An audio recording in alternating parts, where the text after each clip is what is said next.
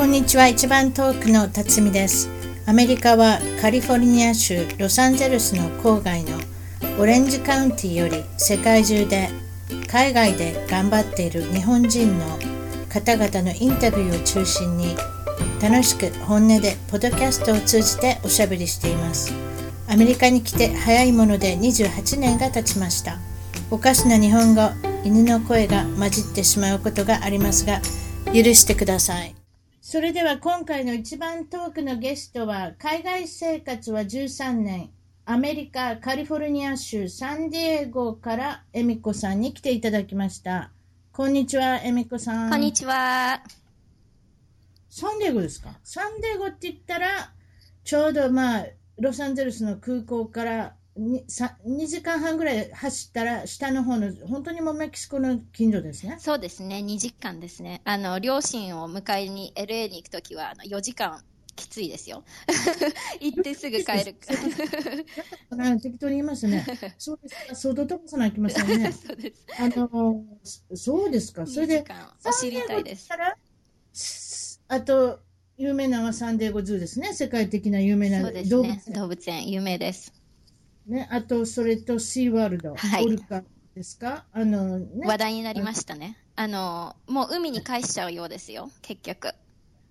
そうなんです。かそうです。CNN のね、私 CNN のドキュメンタリー見てしまったんです。よ。そう、見ると、、あれ人は大変ですね。うん、そうで、あの結構、私もあの子供がいるんですけども、それでよく行ってたんですね、シーワールドは。で、あのうん。年間パスも持ってたので、であの本当にデモで、あのもう車のフリーウェイを走ってて、あのシーワールドのもう入り口辺にはもうみんなこう看板持って、あのシーワールドには行くなみたいな、オルカをいうんいじじめるめるなっていうので。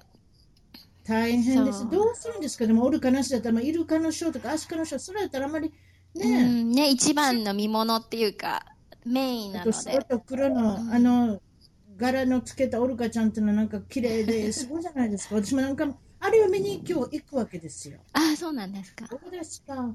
そういうことだったんです、うんそうですねあとはサファリもあるんですね。サファリ、そうですね。あの、えっ、と、なんていうの、サファリズーズですね、あります。あの、エスコンディードって言って、ちょっと北の方なんですけども。そうですね。はいサファリって言っても、そんなになんか食べられるような距離で見れる見見るわけじゃないしね。なんとなくちょっと遠くの感じで見てますけど、ね。あの、動物を見たいんであれば、サンディエゴズーがおすすめで、で、もしも、あの、自然体な感じの動物を見たいんであれば、そのサファリパークに行くと、ね。そうです。あの、トラムって言って、なんて言うんだろう、あの、で、あの、電車みたいなすごく長い、そうです あれね。に乗って、園内の周りこの電車があるわけですよね。はい。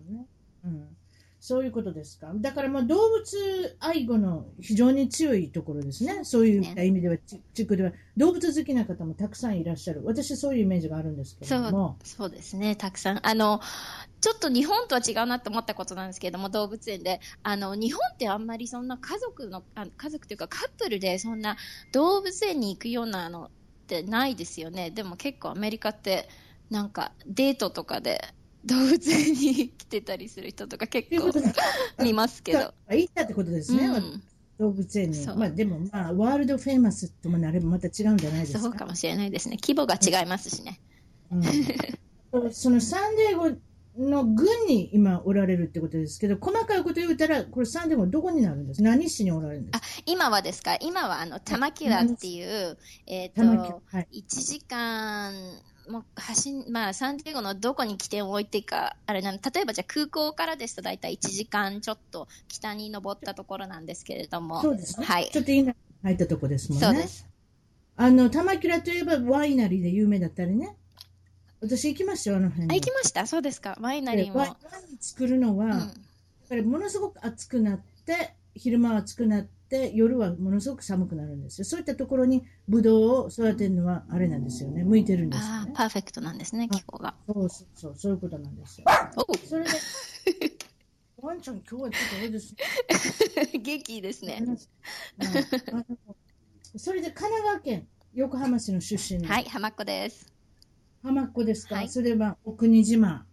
どんな感じですかね？お国自慢。えっ、と、えっと、私の出身が、桜ヶ丘高校なんですけれども、横浜市の一律で。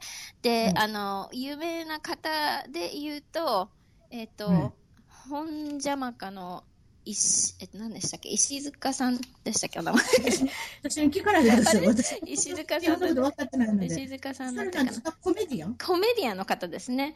が、あの、一度お笑いで、あの、なんかテレビでも、日本のテレビ最近見ないからちょっとわかんないんですけど、ちょっとあの、ぽっちゃりした方で、でも実際お会いしたら、そんなに、あの、テレビで見るほど、あの、実際お会いしたらってどうどういうことですか？えっとです。ね、あの、高校の、えっと、高校、え、なんて言うんでしたっけ、文化祭ありますね。そう、それで、えっと、たまたま、えっと、うちの高校が、えっと、神奈川県の高校野球の最後の、えっと、1、2を争う、あの、高校野球、甲子園に行く1、2を争うので、あの、負けてしまったんですけれども、は、初で、うん、初でそこまで行けたんですね。それでですね。うん、そう、それでその時に、あの、来て、なん、その、お応援の時になんか来てくれたのか忘れちゃった。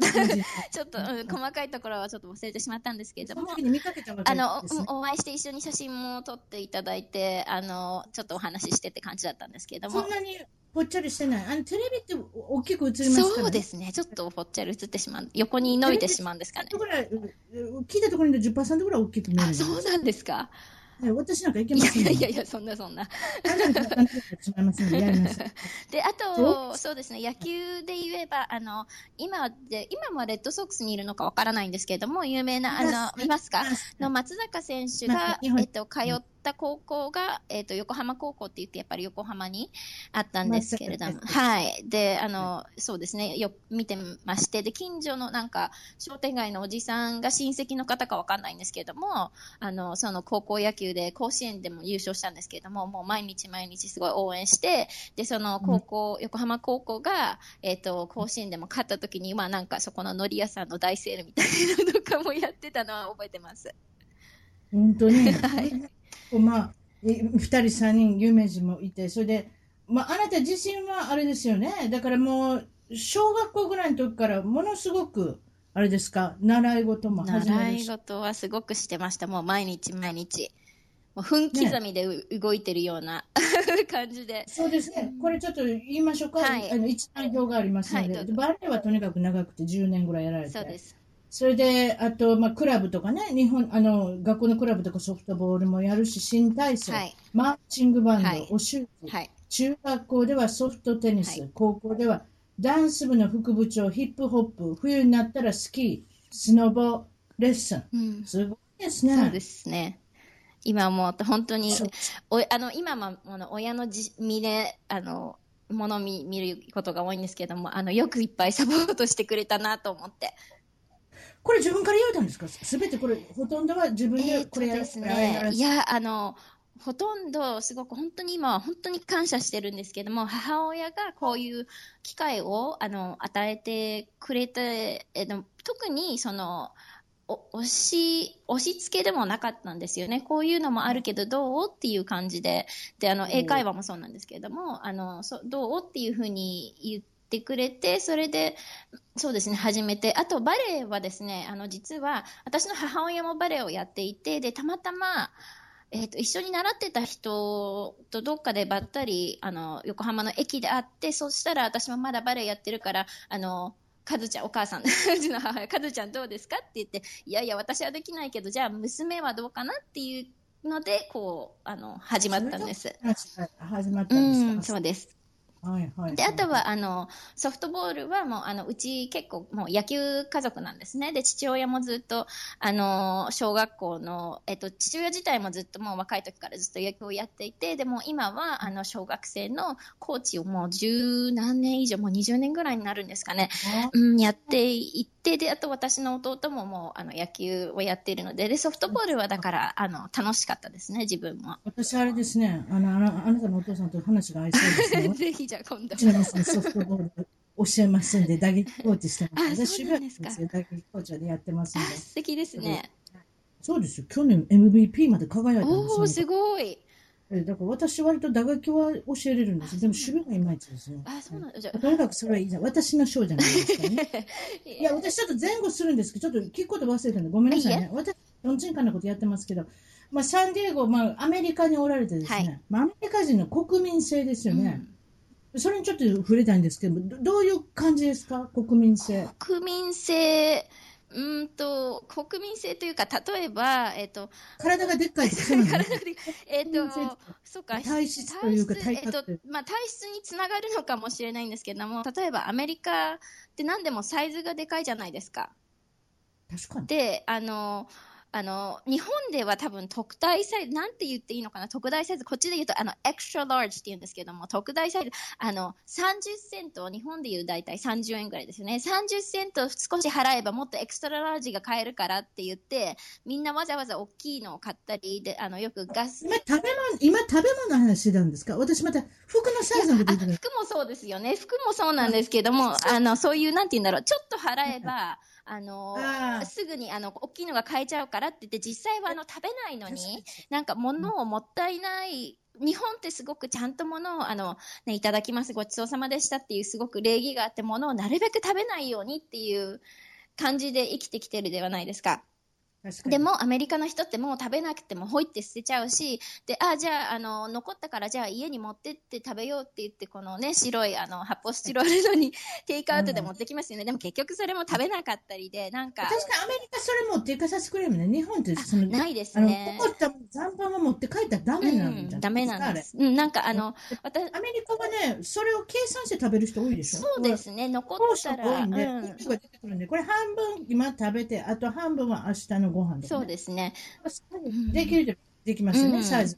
そうですね。で、あと国民性、なんか、サンディエゴかな？特にサンディエゴなんですけど、すごくみんななんか、あの、明るくてどこに歩いててもみんななんか挨拶がハローって感じで、あの、本当に知らない人でも、あの、挨拶はするし、あとアメリカでいいなと思ったことはすごく、あの、なんだろう、ジェントルマンのすごくアイデアがあるのかな？あの、子供、お母さんってよくも子供の時からとドアは、あの、開けておいて。あ、うんそれはですね。そうそう。んなので、ついつい、あの、日本に久しぶりに帰った時に、あの、日本の方でドア、あの、開けといてくれるかなと思って、ちょっと、いないですよね。だから、本当あなたの鼻にペシャーンとあのドア当たってきますよ、そうなんですよね。ね。うんで、私は逆に、あの、ドアを開けて、あの、後ろの方にって、なるべく日本でもやると、なんかすごい、なんだこの人はみたいな感じで逆に見られる。そうそう、私もそれやってそれ変なとこずれてますね、ずれてますかね。うん、ね、そうかおばあちゃんとか。見たらすぐなんか席譲ってあげたりとか、ドア持ってあげたりとか、なんかそんなしてしまいますよね。だからそれはされてるからですね。そうですね。結局されてることはさされ返すというか、こう返せるっていうかね、うんそういったところ、確かにレディーファーストになってて、そういうとこいいですよね。うん、と思います。あのあ、とデート、デートの時に車のドア持ったりとかね。そうですね。でも、あ、結婚したら持ちませんよ。え？言うとき何ですか？けど結婚結婚したらうちの旦那も持ちませあ、んよ。私もそう、あ勝手にドア、ドアから入れて。お前それぐらいできるやろ。そうそうあのでデートしてる時はねドアとか開けてくれたりとか椅子をちょっとこう引いてくれたりとかするけども結婚しても何十年とか経つともう全然 デートしたら、デートしてる時も1ヶ月、最初の1ヶ月でも旦那は確終わってますかにそうかもしれない 面白いですね。だからそういったところが、あとニコッと笑うのはなんかちょっと初め慣れないでしょ？ねう。ん慣れないあ笑うじゃないですか、こっちの人。そうですねでも私はあの自分の性格的にあの人間があの好きなので日本でも別にそういう、そういったところで人見知りとかは全くなかったので、その辺はちょっと私にはとっても合ってるなって思って、だから、あの、初めて会う人とかでも、もう自分から結構積極的に自己紹介をして、あの、で、ここ、こっちは特にあの、握手、ハンドシェイクとかしますよね。だからそういうのはすごく慣れてるので、逆に日本に行って初めて会った時に、こんにちはって言うとなんか、あの、相手の態度がちょっと冷たいし、なんか、なんで握手もしてくれないのかなって思っちゃったり。いや、日本帰って目合わせても、あの、物言うたらびっくりされますもん。ね。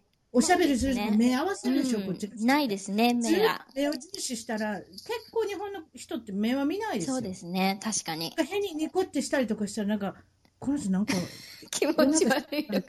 目のずれてるっていうまたね、あの行動が出てしまうんですよ そうですね。ええうん。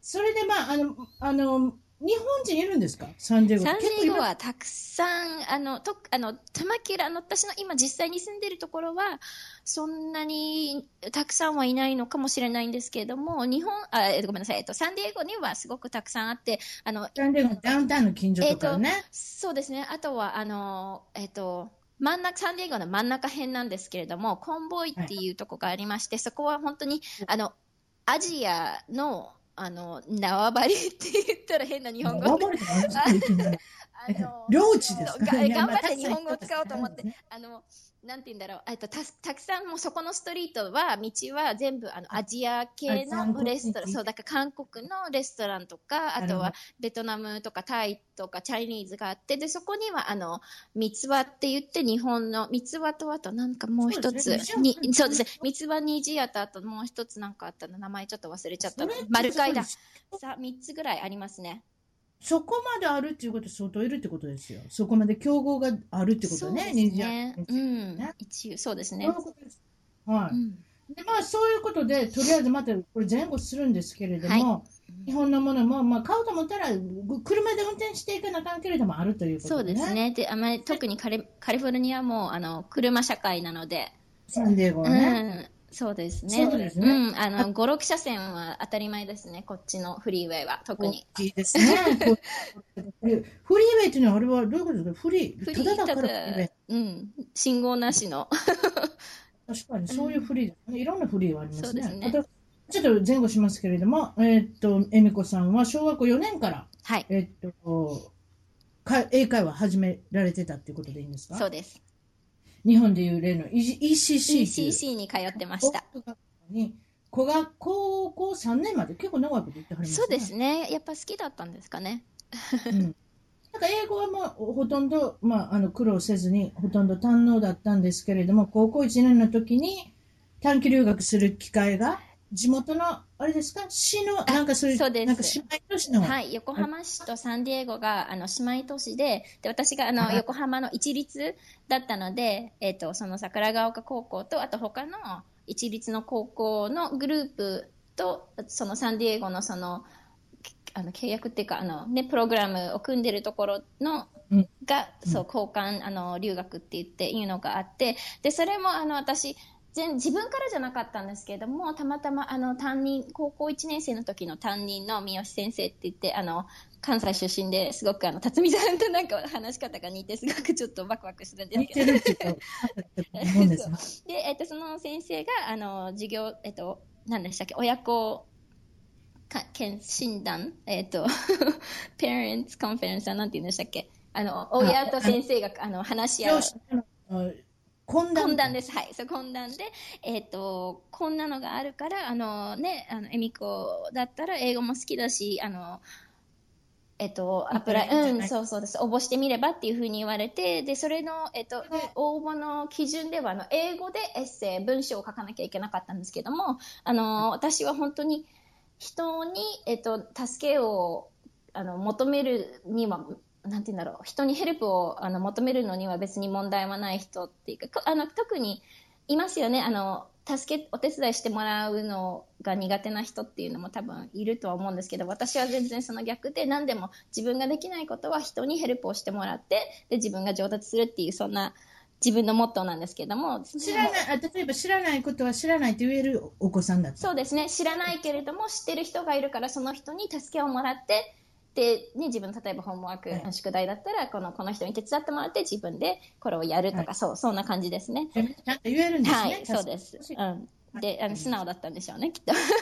で、何週間行かれたんですか？えっ、と、3週間ですね。えっ、と、1週間目は学校、現地の学校に、あの、体験で行って、で、2週間が春休み、ちょうど春休みに当たって、で、あと最後に、あの、数日ぐらいが学校、また学校が始まったのかな。うんうん。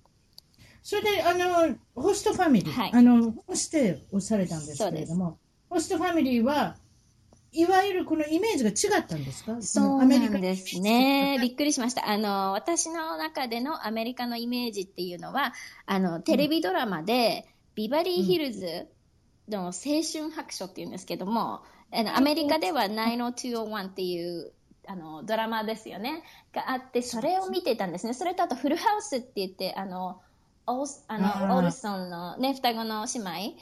あの、はいはいそうそう、あの二つを、やっぱ、あの、自分の、サーゲットとかね、あの、英語の勉強を兼ねて見ていたんですね。あの、二重音にして、あの、反対、い、い、なんて言うんだろう。右側からは英語が聞こえて、左側から日本語が、うん、聞こえるので、それを見てフ、ルハウスは特にあれですね、偽の笑いが入るやつです。そうですよね、偽の笑い。偽の笑いはははははそうですそうですはははこっちでシットコムっていう。シットコム、そうですね。シチュエーションコメディシ。チュエーションコメディ。はい、そうです。それを見ていたので、もうね金髪の女の子だし、ブロンドヘアだし、目はね、グリーンアイズ、ブルーアイズでね、青い目、緑目で、っていう、そういうのをイメージしていったんですね、アメリカ。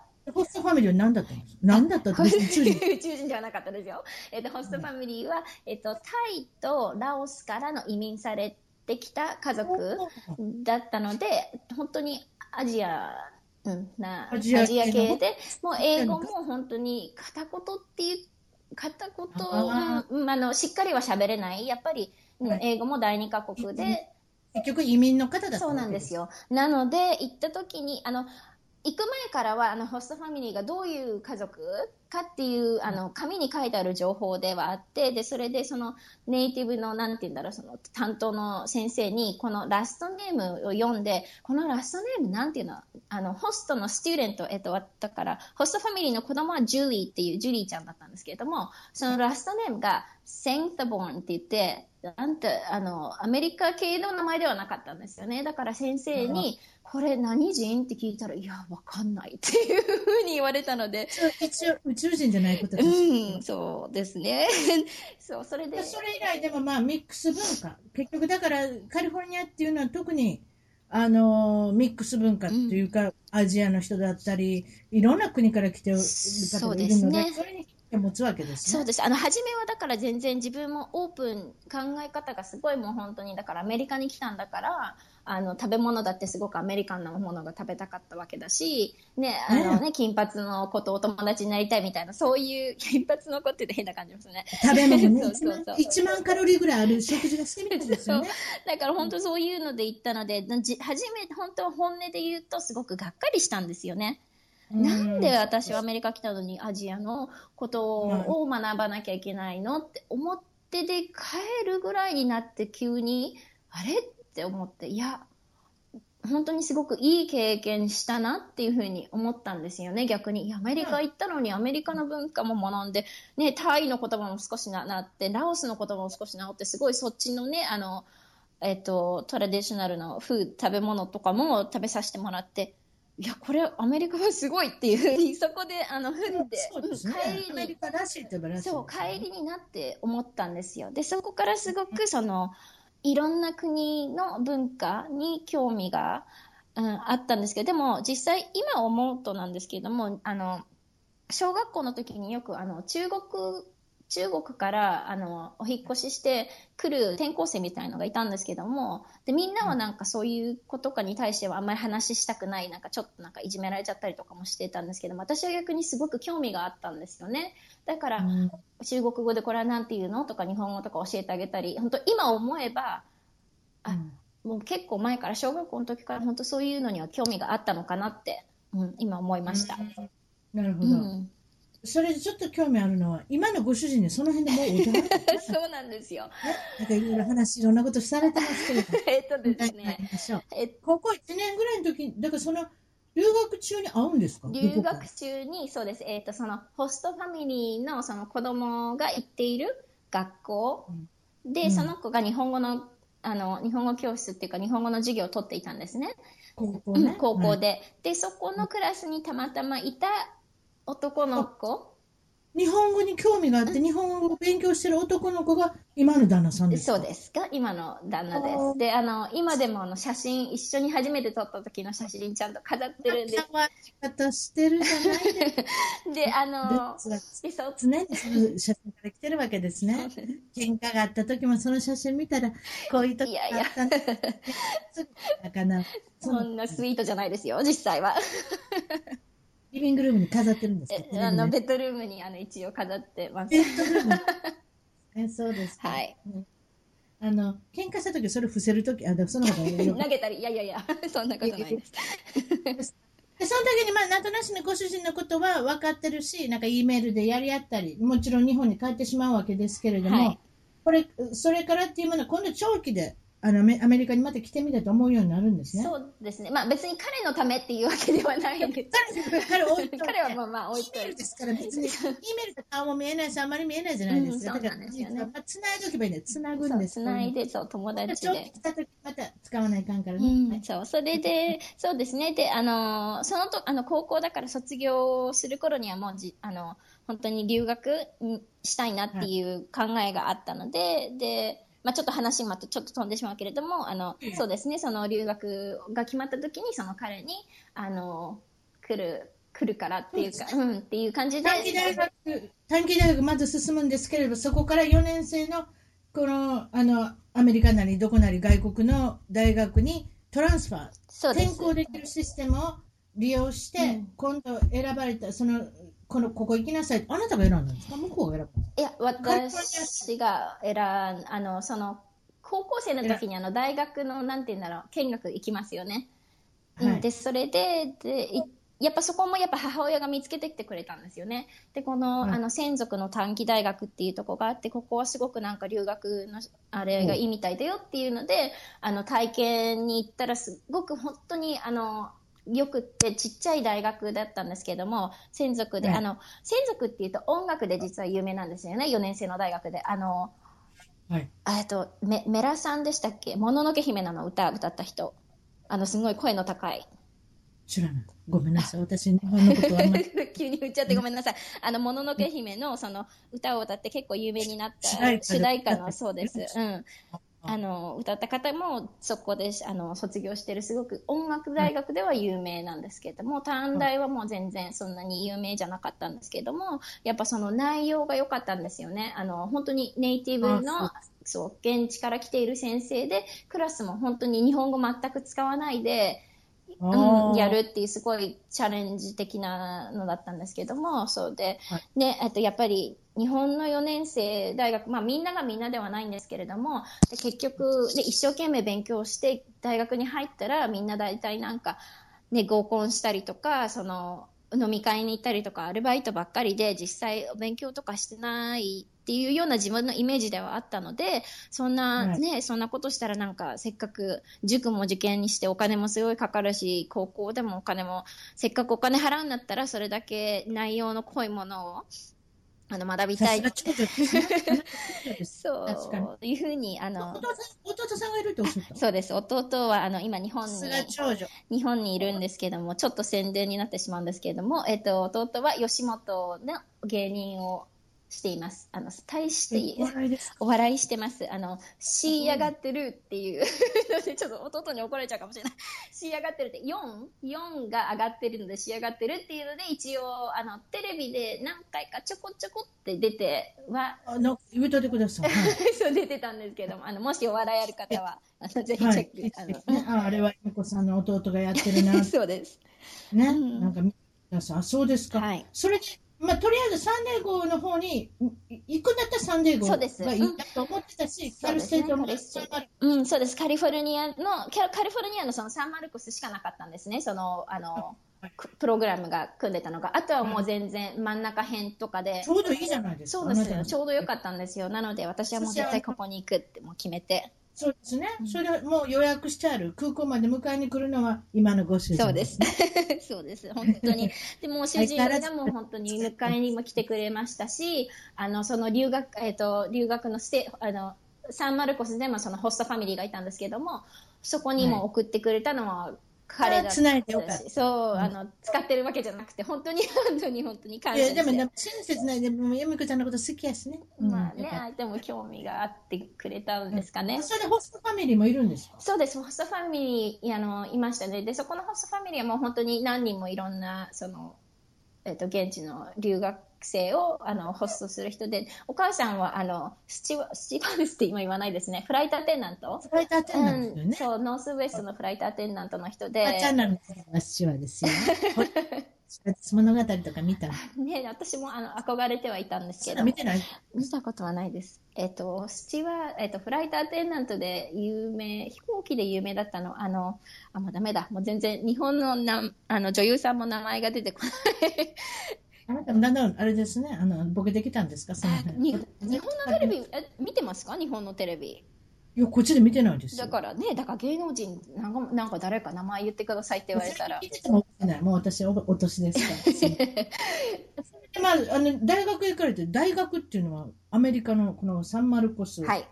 ステート大学はどうでしたか？全然違ったでしょ？全然違いますね。あのーそうですね、大学の生活でちょっと日本との比較を言いますと、本当にもう勉強しました。もう毎日毎日毎日勉強で、特に留学生は、あのーそのビザを取らなきゃいけないんですけども、えっ、と、成績が落ちちゃうとそのビザが執行されちゃうんですよ。だから、あのーね、GPA って、あの、日本ではどうなんですかね？大学はどんな ABC なんですかね？わちょっとわからないんですけど、成績のうん6つですそうそうそう、良くないとダメなんですよね。なので本当にすごくもう勉強もするし、あとはグループプロジェクトって言ってすごくあの自分だけじゃなくって、そのクラスメートとも一緒にグループでプロジェクトして、それプレゼンテーションをしたりとか、もうするのも当たり前でしたし、ペーパー、えっ、と、ペこっちではペーパーって言うんですけれども、その、ね、あの、ミッドタームとか、その、えっと、タームごとに、あの、そそしあの、紙にペーパーで、例えば、5枚、最低で5枚からとか、あとは何文字以上とかってすっごく厳しいんですよね。で、うん。あの、やっぱり、もちろん英語は私にとっては第二カ国だったので、やっぱり苦労はすごくしたんですけれども、あの、まあ、ちょっと先ほどにもちょっと言ったようにあの本当にできないものは人に助けて一緒に、ね、助けてもらうっていうのであのライティングセンターって言ってやっぱりその現地でもあの、ね、やっぱ英語がしゃべればあのペーパーって書けると思う,、思うじゃないですかでもやっぱ違うんですよね。違うね。そうなんですよ。違うんですよ。だから、こうこういう会話じゃなくて、その文、あの、ペーパー用の 言葉みたいなね。ちゃんと。だからね、逆逆に言えばね、おしゃべりできるけど書けない人。逆に、そそれと、書けるけどおしゃべりができる。そうですね。うん。うんそうなんですよ。で、やっぱ現地の子でもでき、書けない子は書けないし、文法、そう、喋れるけど文法ができないとかもあるし、そこのライティングセンターで、そうじゃする、あの、助けていただいたし、そうです。もう、もうなんもう人、ライティングの技術はそこそうから学ぶですね。で、あの、やっぱり、あの、初めに、えっ、と、じ電子辞書、あの、もう本で、本じゃなくて電子のね、やつで、あの、わかんない単語は、えっと、日本語で訳してたんですけども、もうそのうち、そう、電子辞書でもそのうちもうそんな時間もなかったんですよね。もうバーって言われるじゃないですか。とか、とりあえずもう書いて書いて書いて。で、わかんない言葉も一応書いといて、こんな感じかなって、だんだんやってるうちに、あの、自分の頭の中で、英語を日本語に訳すんではなく、英語は英語で理解するっていうのを、技っていうか、そういう風になってきたんですよね。ううん、スキルなんですけども、そうそう。それで、だから昔はペーパーも日本語でこういう風に書きたいなっていう風にやって、それからこう、頭の中で、あの、へ変換、トランスレ、えっと、翻訳みたいな感じでしてたんですけども、そのうちやっぱりもう英語で考えて英語で書けるようになって、そしたらもうスラスラスラスラ書けるようになったんですよ。そうなんですよ。だから本当にもう毎日図書館でも勉強してて、寮には住んでたんですけれども、あの、はいそあの、えっと、語学学校、まず、あえっと、さ専属で卒業した時には TOEFL ちょっと点数足りなくって、で、夏にその、そこの、えっと、サンマルコスの付属の語学学校に行って、そこでテストをして、で、それで TOEFL のば、あの、す数値は足りてなかったんですけども、そこの、えっと、語学学校の専用のテストを取ったら受かって、1点ギリギリ、あの、ちょうどで受かったんですよ。そんな内容わかりませんけど、行ってもギリギリでやって、あ、もうよしみたいな感じで、そうで、9月から、それではじあの、アメリカって9月からが学校始まりなんですよね。なので、9月から、あの、本、本大学、本期に留学になって、そしてそこで、うん、寮にも住むようになったんですけども、毎日図書館に行って勉強してました。で、あとやっぱ日本人の人もうんいますからね。そうですだからね。で、つるもつるめたしね。うんあとやっぱお酒も飲んでパーティーとかそういうのに行こうと思ったらい行けたけれども、それもやっぱりなるべく避けて、そうですね。うん。と成績があはい。オール A っていうんですか？えっと、えっと、バチェラー、そうですね、 bachelor の degree では、えっと、全部はオールじゃなかったんですけども、マスターの方の degree では全部、えっと、オール A を取って卒業しました。すごいですね。負けず嫌いというかや、自分に厳しい。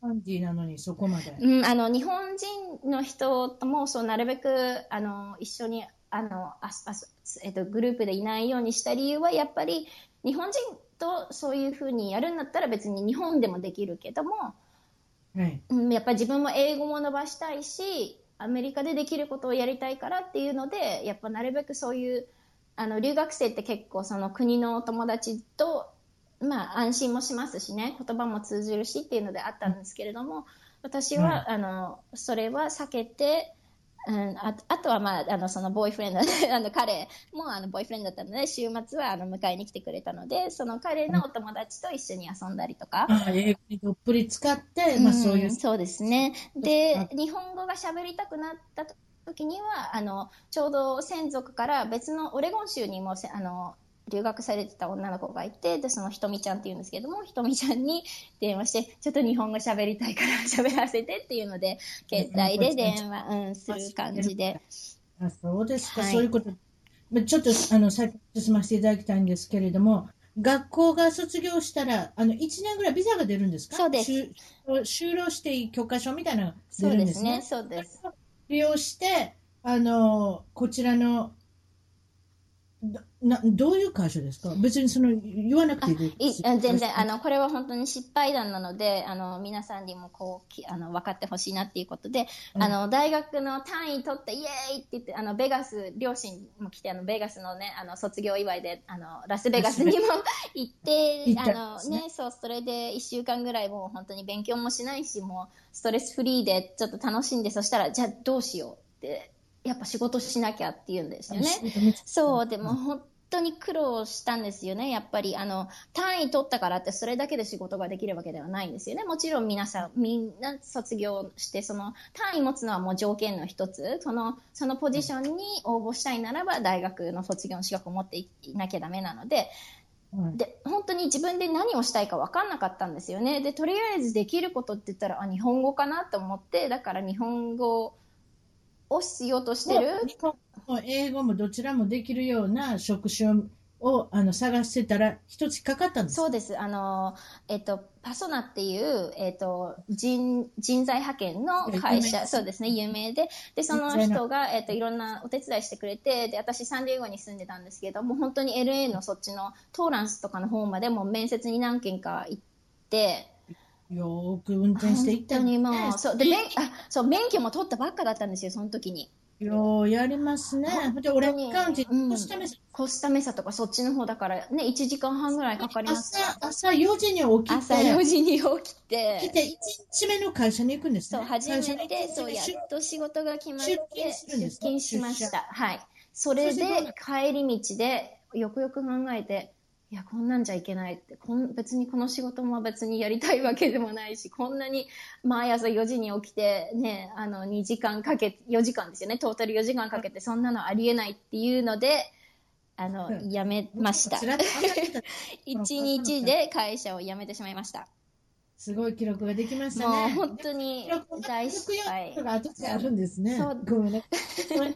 しちゃいけないですけれども。いやいや、でも本当にこれは、あの、すごく大切なことは、やっぱり、とあの、今考えるやっぱりその時には、あの、ただ単に仕事がしたいから、もう何でもいいから仕事ちょうだいっていうような感じだったんですよね。だから、じゃあこういうオファーがあるから、じゃあ私それやりますって、本当そんな感じだったんですけども、私はもっとそう、もっとちゃんと自分のできることもあるし、自分のね、その特技を生かしてしっかりやりたい、その会社の持つあのミッションですよね。と自分のミッションがちゃんとマッチするようにって、そういうこととかを全くしなかったし、誰もそんなことを教えてくれなかったので、今思うとなんですけれども、あの、そう、あの、全然もう本当にわからないまま、とりあえず、なんかくっついたものに、あの、そう、あの、行こうって感じでやってしまったので、あの、本当に、あの、痛い、痛い経験というかね、パーソナの方にも申し訳なかったし、もちろんその人材派遣の人も、もうその後は私のことはお手伝い してくれ早い方がいいですよまあそう、早い方がいいなっていうふうに、本当それで思ったんですよ。それからまあ、ちらっと貿易会社なんかで働きますけれども、は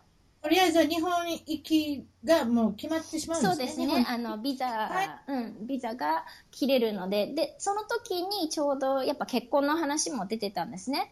なので、今のそうです、彼と。で、あの、でもやっぱり日本でもちょっと働く経験もしとかない。日本人でもあるし、日本の社会も分かりたい。そう、日本の社会も分かりたい。ハムか味みたいな。いやいやいや、あの、えね、こう、日本、自分も日本人だし、そういう、この経験をしたいので、っていうので、日本でちょっと働こうかなっていう。日本の、これは名前言うていいんあ、ですか？どうぞ、日本の、あの、日本ビクターです。はい、日本の JVC JVC、にジャパンビクターです。働いて、うん。あの、で働いたんですけれども、何か、窮どういうこすっごく窮屈でした。あの、本当に窮屈で、特にビクターは、その、昔からのそういう会社なので、あの、テーブルの並び方も、こ一列に並んでいても一番上が偉い人でだんだんだんだんペーペーに下がっていく。でもう椅子も偉い人はこういう革のあの腕のつく椅子だけれどもこうペーペーになるとこの丸椅子もうあの肘もつけれないような丸椅子、えーそんなもう本当そんな感じで。で私はやっぱじょあの女性っていうか女の子だったしで若かった。時はまだ若かったのでっていう。ただ、あれですか、恵美子さん、コーヒーって言ったらもうコーヒー持っていかなあかん自分で入れやって言われいやいや、もう言いたかったですよ、もちろん。私はあんたのウェイトレスでも何でもない。なんでやんなきゃいけないんだって思いながらも、その口をもチャックして、はいって言ってもスマイルで。でももう本当に、いや、こんなんじゃありえないって。なんで日本のね、女性も、ね、あの、掃除とかもしてるんですよね、日本の女性の方が。あのねね、キッチンとか。なんで、うんなんで男の人もやんないの？そんなのフェアじゃないって。やっぱ、アメリカと違う、ね、そうなんですよやね仕事やってたらいいってもんだよな、もんね。うんそれも、あのいろんな家政婦さん的なことをやらなきゃいけない。そうで、なんかもったいないだったなってもっとできる人もいねうん。もう旦那さんともこれでも3年分させていくこと。だからもうもう日本はいいやってちょっと思っちゃって。で親親親御さんも別にもうご主人のことも知ってはるし、そうですね。だからそれであんまり反対もされなかったし、今度は、うんあ、サンデーで来るんですそうね。ですね。で、両親もすごく、あの、世界旅行を、あの、海外旅行もすごく好き。あの、まあ、まあ、日本とか旅行がすごく好きなので、あの、理由がうん、いい理由ができたのかなってたらいいや、またお母さんとお父さんおるか見においで。そうなんですよ。だから、あの、あの、実際にサンディエゴに来て、で、そこから、あの、クルージングに、あの、両親、あと、その、一人目の子供が生まれた時に、ちょうど、あの、両親が来て、初めて、あの、メキシコの方のクルージングに二人だけで、行ったりとか そうそう。あとは、あのお、ばちゃんも行ったことあるよ。そうですかね、なんか、クルージングがク。ルーズ大好きそうみたいでね、私も本当にクルーズ、楽やんだって主婦としたら何もせんねん。確かに掃除もしないし。うんね、はい、さんでも行っといででバフェがあるし、そうですね、本当キッに。ズクラブあるし、子供勝手にも友達作ってくれるし、もうなんなんて素晴らしい。本当にそうですね。で私もあの、バケーションで、あの、今年、ディズニークルーズに行ったんですけれどもそ、れ高いやっちゃん、ええなあの、ご、両親が、あの、サポートして いただいて、で、やっぱりおじいちゃんおばあちゃんも、この孫と一緒に行きたい。そうそうおじいちゃんおばあちゃんおじいちゃんおばあちゃんなので、孫とね、ミッキー見て喜んで。今一番、一番いいのに連れて行かなあかんの、お父さんお母さ。そうんで、あのね、両親的にもやっぱその、年を取っちゃうとできないこともあるから、できるうちに何でもやりたいっていうふうに。あよかったですうんね。なので、本当にサポートを本当にしてもらって、両親にはすごく本当に感謝してます。それでサンディエゴに帰ってきて、それで、あの、なんと、まあ、仕事も見つかって、そうですねアシュフォードはい。ユニバーシティ。アシュフォードユニバーシティはい1年目ですか？今。えっと、オンラインの、今も働いてるんです。オオンンラインの大学です。そうなるんですかね。アメリカっていうのはオンラインの大学で、オンライン上、コンピューター上でうんお勉強ができて、はい卒業までできるっていう、そういうオンラインの学校が今流行ってます。だっていっぱいありますね、実際。うんね。そういった単位が取れますもんね。そうですね。で、やっぱりその、うち、うちに特に私たちの生徒が多いのは、あの、シンシングルマザー、えっと、独身、独身じゃないですね。シングルマザーは、なんていう、お母さんで子供がいる母子家庭母子家そうです。の人が多いんですよね。とあと、ミリタリーで、やっぱり、ね、いろんなところに、あの、えっと、ミリタリーのオーダーはなんて言うんですかね、日本語で。上手に言えなくてごめんなさい。ミリタリーのオーダーって何ですか？ミリタリーで、あの、えっと、どっかに行かないといけないじゃないですか、あの、軍隊の人って。ああ、まあ、いろんな各地、海外に赴任されますんでね。そうそう、3年いて次って。ううん。だからそういう単位を取って、あの、もう、なんていうんですか、その、学位を習得するっていそううんですね。ね。だから場所に限らずに、どこでも、そううん、お勉強が好きな時にできるっていう。それでせ生徒さんたちのまあコーディネーター、そうですれマネージャーもそこでまあ6年されてるっていうことで、はい、そうです。でいいんですね。はい。で、まあ、今度、次、今、サイドビジネスで、そのマネージャーの6年間のあアジアの女性とか、そういったコミュニティにも興味があるので、今度は就職活動のコンサルティングとか、コーチ業もやったらいいんじゃないかなって、ちょっと頭の中で計画してるっていうか、はい実際もやってるんですか？そうですね。実際はまだそんなには始めていないんですけれども、その、例えば、あの、えっと、 nonprofit organization、ごめんなさい、英語になっちゃって、えっと、 organization ありますよね。あの、も nonprofit の、結局、だからもう、儲けを、あの、しないしていないってことそうですね。で、だからそういうところに行って、そこでのイベントに参加したりとか、あとはソーシャル、そう団体の そうです。あとはソーシャルメディアで、その自分の失敗談とか自分の習った、例えばね、本当に一日で辞めちゃったこととか、あとは、あの、アジア人の女性だと、やっぱその、育った文化が、では、なんて言うんだろう、こう、なるべく目立たないように、で自分の意見もなるべく言わないようにっていう、そんな感じで、そあアジアの文化ってだそんな感じがあって、すごく、本当はもっとできるのに、すごく抑えめになってしまう。みたいなね、うんそうそうちょっと女性らしいっていうか、そういうことは、でもアメリカでお仕事しようと思ったら、全然通じないですもんね。自分のいい言いたいことは、やっぱりしっかり言わないとダメだし、ノーっていうふうに言えるのも、ある意味あの、そう、あの必要なんですよね。だから、私もアメリカの会社いましたけれども、言うてなんもです、そうです。うね。うんもう全然もうそんな、あの、例えば空気を読むとか、うん。何かあなたの気持ちを読むとか、そんなんないですか？ないですね。でもやっぱそこはや日本人とかアジア人のいいところなのかなっていうふうには思いますけどね。あの、いいんですけれどもね、ただアメリカでお仕事しようと思ったら、そぐってないってことですよね。うん、そうですね。アメリカ的なやり方をあの分からなきゃいけないないうんそれに対してコンサルティング、コーチングいいんじゃないでしょそうう、かあの、やっね。ぱり、あの、マネージャー業に立った時に、まあ、その、人の人材、えっと、リクル、リクルートじゃないですね、えっと、はえっと、採用の方の仕事もしたので、その、レジメ、日本で言うと、履歴書ですね、履歴書のやっぱ書き方とかもすごくたくさん勉強したしあ、あと、カバーレターって言って、日本にはないんです。ああの、に日本にはあまりないものなんですけれども、あの、はいね、履歴書と一緒に出さなきゃいけないカバーレターって言って、なんか、で自分はちょっとこういう人でどういうところに興味があるからしここで一緒に仕事がしたいなっていうのとか。そうですね、うん、でそれの書き方とかもやっぱ経験上分かってきたしあとはその誰にも教えてもらってもらわなかったたくさんいろんな本当にあるんですよね。なんでこんな誰も教えてくれなかった？例えばあのコネクションネットワークとかってすごく大切じゃないですか。日本もそうなのかもしれないんですけどもアメリカではあの、実際知識があってもそこで働いてる人を知らないとやっぱりねあの履歴書ってそこのポジションがオープンしたらもう何十何十枚も来るんですよね履歴書って。だからすごいですよ、こっちの競争率。すごい、うん、すごいのでだからやっぱりそこでその誰かが中で知ってる人がいればああのこの人がこの人知っててこの人いい人だからこの人のあの履歴書見てっていうので、私も実際にあのえっとスクあのレジュメスクリーニングっていうんですけどもレジュメ見るときにはやっぱりそういう誰か知ってる人でリファーラル英語ではリファーラルっていうんですけども紹介してくれるとやっぱその人がまず初めにレあのレジュメ一番上来ますからね。ですうん、ねでそれでももうあのフォンスクリーニングって電話とかのインタビューもなしでもそのままインタビュー読んでその人が良ければやっぱもうその人をあの採用しますね。で他のオンラインでウェブサイトで。人そういうことでなかなかいい人って見つからないから。そうなんですね。だから逆に誰から紹介してもらったっていうのは。そうなんですよね。でやっぱりその働いてるそのチームの人に紹介してもらってその子が良ければそのもう友達もいいだろうみたいな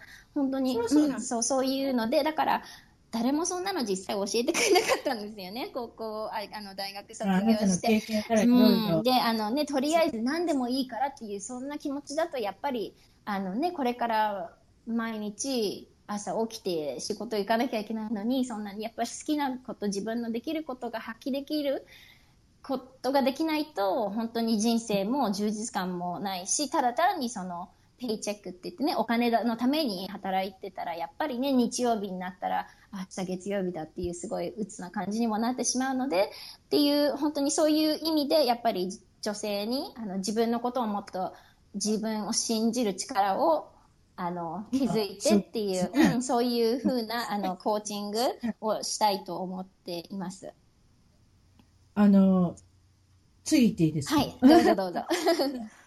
お母さん業をやっておられるじゃないですか。母親です。二人、子はい。供二人、そして共働きはいでいろいろバランスもあると思うんですけれども、はいなんか、あの、イラッとくる時もあるし、え？っと思う時もあるし、うんこのアメリカでの経験のはいこのトップ5、あの選んでもらったんですけはいれども、。そうですねと。りあえず女の子いくつですか、今？えっと、えー子供は6歳、日本で言うと1年生になるんですけども、いえっと、1年生と、あと2歳ですね。あ2歳とうん、2歳の女、2人とも女の子です。はい。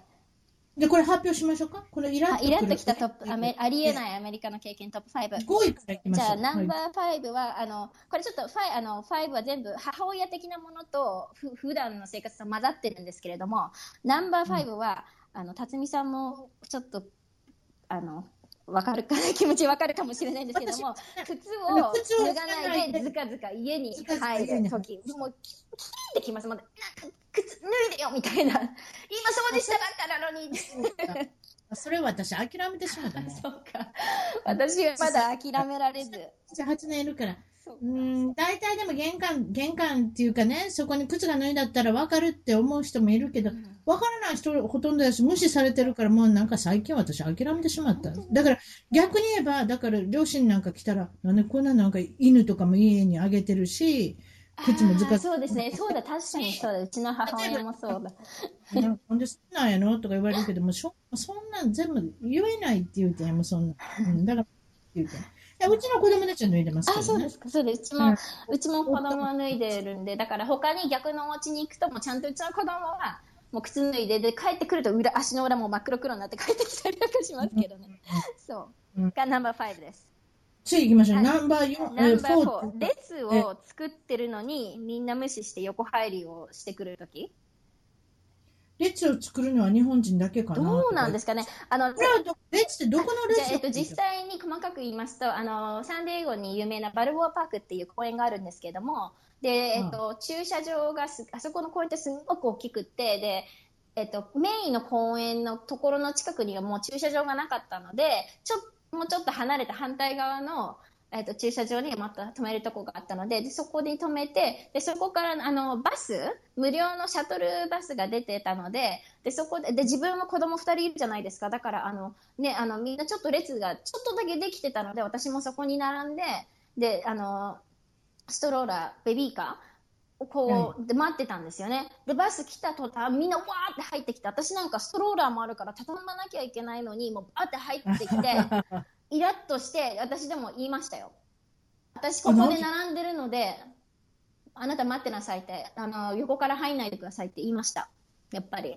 やっぱ言わないとだっての乗れないじゃないですか。私だって待ってたのに。で、子供もね、二人いるし、暑いし、もう早く行きたいしっていうのもあるから、私はここでもずっと並んでたから、あなたも後ろに行ってって言っても言いました。で、その人もすごい悪いなと思って、こう、た助けてくれました。そう。で、はいあとは逆に、ちょっとこれへ変な感じなんですけど、あと列を作るのは日本人、だから日本人だけなのかなって思って、でも今思うと、ね、日本人って結構、あの、レストランとかもさ、並んでると、あ、ここ美味しいんじゃないかってみんな並ぶの好きじゃないですか？好きですね。うんでもこっちって逆に、あ、並んでるからもうはいはい、次次っていう感じ？うんうんあとトイレとか、トイレとかでもすごいきっちり並んでますよ、こっちの人って結構。と、え、そうですか？私が、あ、あとはそう、レ、レゴランドでもそんな横入りされたことありますよ。あの、野球場とか行ってもなんかみんなずーっと一列並んで、空いたところに、サンディエゴの方が、あれじゃない、お横ある悪い、どうなんですかね。割とみんな並んでますよ。でもわかんない横ありした観あの観光客の人だったのかなね、バルボーパークもそうだし、あのレゴランドも観光客のいるところってまた違うわ。ちょっと違うのかな。うん例えば遊園地とか行ってももうなんか、わけわからん、こう、いろんな国から、どんな、いろんなとこから来てるから、アメリカじゃないんですよ、あそこはね。うん、そそういうところでは。だから、よく入るする人もいま。すよだ。からね、ちゃん実にと。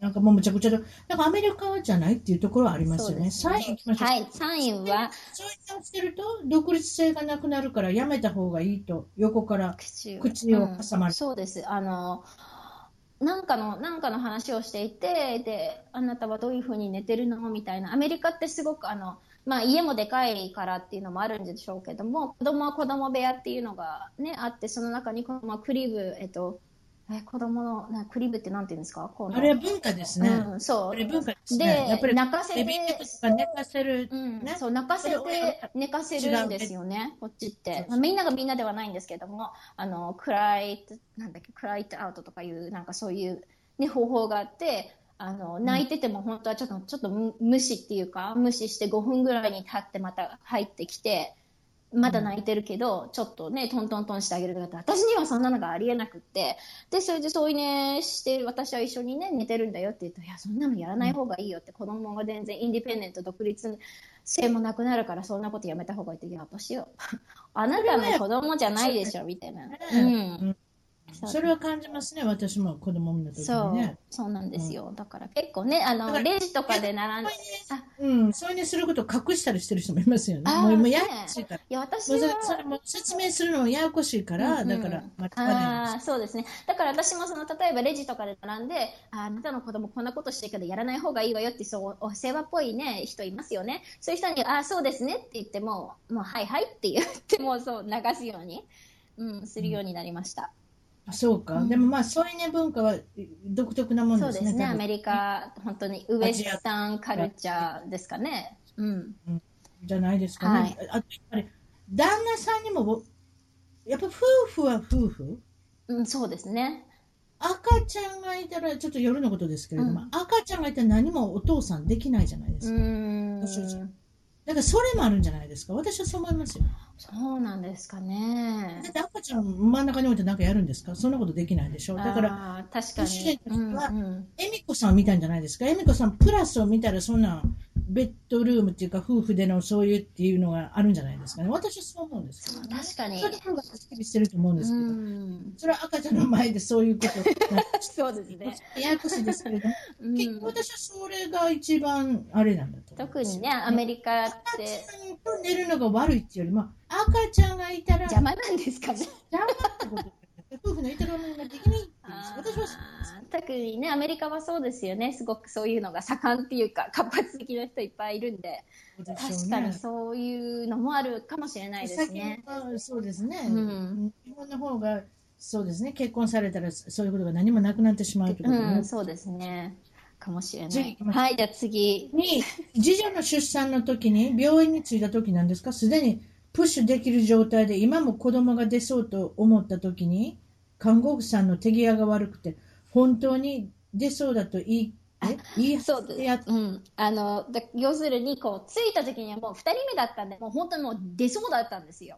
出るって分かってるのに、看護婦さんは、あの、もう、 sweetie、なんかもう大丈夫よ、もう落ち着いて、みたいな感じで、もうすんごい手際が悪くて、とりあえずじゃあこの、あの、ね、あの、紙にこの、あの、 agreement のなんとか書いてとか、サインしてくださいとかも、いや、だから本当に私もう時間ないんだもん、出るんだってばって言ってるのに、もう分かってくれないから、もう、あの、ちょっと看護婦さんに、そう、あの、だから触っても触っても本当絶対もう頭出てるからって言って、そんで、まあ、じゃあ分かった、もう分かった、じゃあチェック、じゃあ、じゃあちょっとチェックしてみるわねって言ってチェックしたら、Oh my god, she's here! ってかって、すごいもう、それでもう She's here. って言って、もうそれからもうもう焦って、看護婦さんも焦っちゃって、で私も、あの、痛いの好きじゃないんですよ、私。だからもう注射とか、痛い痛い。痛いの好きじゃないから、無痛分娩絶対、頭が出たら相当痛いだろうって思うんですけど、だからもう絶対無痛分娩でやりたいっていうふうに言ってたので、もう早くも、早く点滴打って、もう早く麻酔ちょうだいって言って、もうその人もだから看護婦さんももう逆に焦っちゃって、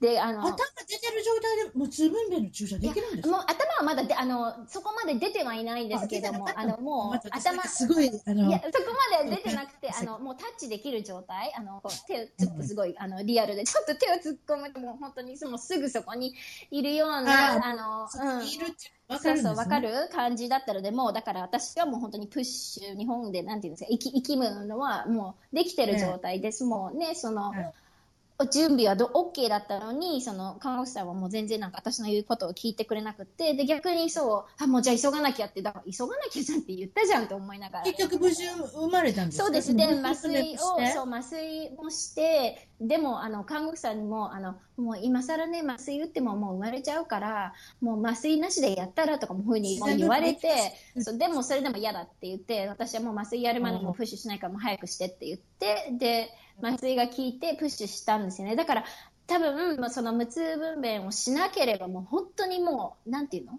えっと、早い出産すっごい早く多分生まれてたと思うんですけども、わざとその、あの、麻酔が効くまで待ってたので、ちょっと、あの、時間あって、でも2時間、2時間ではもう生まれてましたね、2時間以内で。はいうん。はい。さすが2人目。そうですか。もう出ちゃいました、もう、パッと。そうですか。はい。経験があるとお母さんもね、どの辺に来てるっていうのも分かるし、あとそうなんで1位は？第1位がこのカスタマーサービスの基本が本当に悪くて、まあ、うんいいところもありますけれども、例えば DMB って言って、あの、デパートメント、何ですか、モータービエコルでしたっけ？あの、車、免許取ったり、そうそう、するところなんですけども、うん遅いし、遅いっていうか、手際が悪いんだかなんか知らないけど、ま、待つは待つだし。役所系統ですからね。そうで、あの、笑ってる人は一人もいないんですよね。こう、ニコニコしてる。全然なんか、はい、ハワイユーって言ってもなんか、もう無視みたいな感じ？もう私が、DMV は有名ですもん、その、だから免許、免許証書き換えとか、うん何でも免許とか車の、例えばそういう登録とかね、うん。そういうことで車両登録とかそういうやつなんですけれども、あ結局、あそこは有名であそすよ。こはね、だから今ではその、あの、アポイントメント、前もってね、予約ができるので、うん。まあ、よく、そう、よくはなったんですけども、で、そう、あとは、あの、電話？がすごくイライラするのが、カスタマーサービスそう、カスタマー、そう、カスタマーサポートに電話するじゃないですか。で、まずそしたら、なんか、なかなかその実際に人と話せないんですよね。いろんな質問来るじゃないですか。あの、もしも、まずだってロボットと喋らそなうなんですよ。もしもアカウントがある人は、最最近は。そうで、な、アイナイの場合は一応せとか何とかそうなんですよ。で、なんか。あのでも下手な英語だとそう分かるよそうそう。そうなんですよ。そう、そこに私も行きたくて、そう。まあ、あの、やっぱね、英語がまだアメリカに来た時ってそんなに上手に発音とかもできるわけではないから、何回も言っても、sorry, I didn't get that みたいな感じでなんか言われても、今でもねおばちゃん今でも iPhone やっててスリおるやろ？スリはいはいはい、おるやろ？sorry うん、いますねピ。ッと押したらスリさんが出てくるやろ、うん What can I help you? とか出てくるやん。うんで、私言うやん、質問。はい。どんどん分かってもらってないで。I can get that そういう場合は、F ってなってしまう。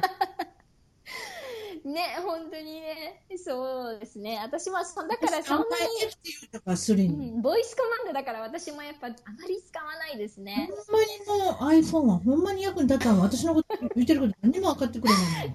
あのね、やっぱ片言の、えまあ、か片言でもないんですけどね、ちゃんとした綺麗な発音。ちょっと待おばちゃん、血圧上がってきてわ。もっと腹立つこと。どうちの娘、わかん。くそーと思ってしまうわ、ほんまに。まあ、やっぱあかんな、何十年で持ってもな、やっぱ、その自分でできてるようで、やっぱスリがわからんってのはあかん。面まあ、それ、めたいわ、今度。そうか。でも、カスタマーサービスもな、ええ加減やしな。そうなんですよね。特に日本のカスタマーサービスの程度見てたら、もうどこの国もやっぱ、あれやな、うんそう、おもてなしにはかなわないですよ。あと謝らんですね、こっちの国の人そうですね。うんうん非を認めない。そうですね、確かに。でわだだからね、この間たまにね、I'm sorry って言った人人がいましたよね。びっくりしますよ。We are sorry, I'm sorry っていう言葉がどっかで聞けたんですよ。うん。私、この人しょ表彰状あげようかなって。そんな言葉がアメリカ人から聞けたのかと思ってね。うん。嬉したことありますよ。ねだから、非を認めないっていうのは、まあ、もちろんだからそういった裁判とか沙汰になるから、そういった時に謝るってことは、あんまり自分に不利だということでそうなのかもしれませんけれどもね。確かに、そうなんですよそういね。う時ぶっちり切れるとこありますね。でもまあ、今日は本当になんかいろいろサンデーゴからあのお忙しいところ来ていただいて、お母さんぶりもなんかあれですね、もう板についてますけれども、二人の子供さん。はい。あの、お父さん、あの、ご主人にもよろしくお伝えください。はいそして、ぜひ、あの、こっちに来た時には声かけてください。そんなに、ね、2時間ぐらいですか？こ私からは。いやいやいや、私住んでるところ、オレンジカウンティーっていうもうちょっとですから2時間。玉切れだったら1時間半ぐらいできるんじゃないですか、じゃあもしも、はいうん、ワイン、ワイナリー来た時は、じゃあ教えてください。わかりました。ははいい。。今日はどうもありがとうござい、ました。どうもありがとうございました。さよなら。番組ではあなたの海外生活のお話をメールでぜひ一番トーク at gmail.com まで送ってください。あと新しいエピソードの情報はサウンドクラウド CLOUD または iTunes のポドキャストのアプリから購読、フォローをするといち早く視聴できます。まだ始めたばかりの一番トークの Facebook、Twitter をフォローして海外の輪を広げていきましょうね。よろしくお願いします。